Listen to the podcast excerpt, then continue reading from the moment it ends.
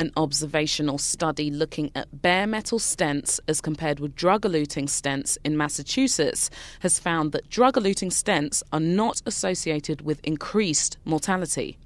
The study looked at 18,000 patients who had received PCI with stenting, and this is the largest investigation to look at long term outcomes directly comparing these two technologies.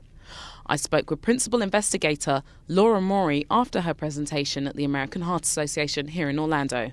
In uh, patients who were matched for very similar characteristics for their procedures, um, and those were over 10,000 patients after we per- performed the matched analysis, uh, we found that there was not a significant increase in mortality or in myocardial infarction at two years, but there was a preserved benefit in terms of reducing the need for repeat procedures. I think what this study answers is in the patients that we are using drug-eluting stents in.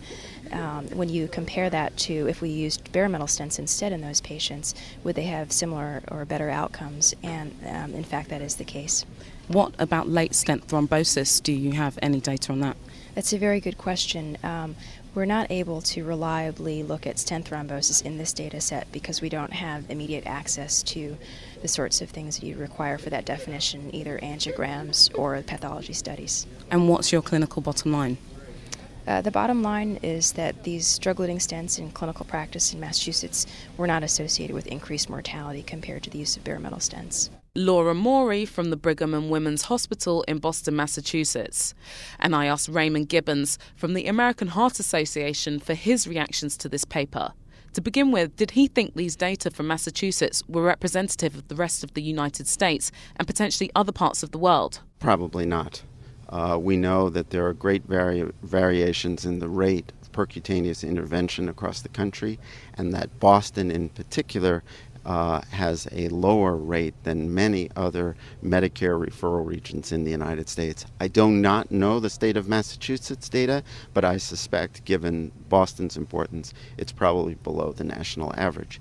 What that indicates is that there's a different selection process in whom in, with respect to who is receiving intervention. So we cannot extrapolate those findings to other areas of the country what can clinicians outside Massachusetts take away from this paper then?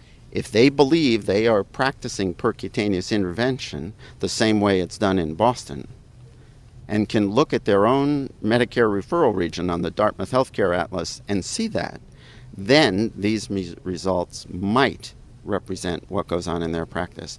But we do not practice anywhere near the same around the country. And clinicians need to recognize that before they believe that these results apply to their practice. So, what would you be doing for PCI patients? Which patients do you believe should be receiving the bare metal and the drug eluting stents? Our practice continues to have a predominance of drug eluting stents. Um, we have um, not greatly changed our practice in that regard as a result of the um, late thrombosis problem.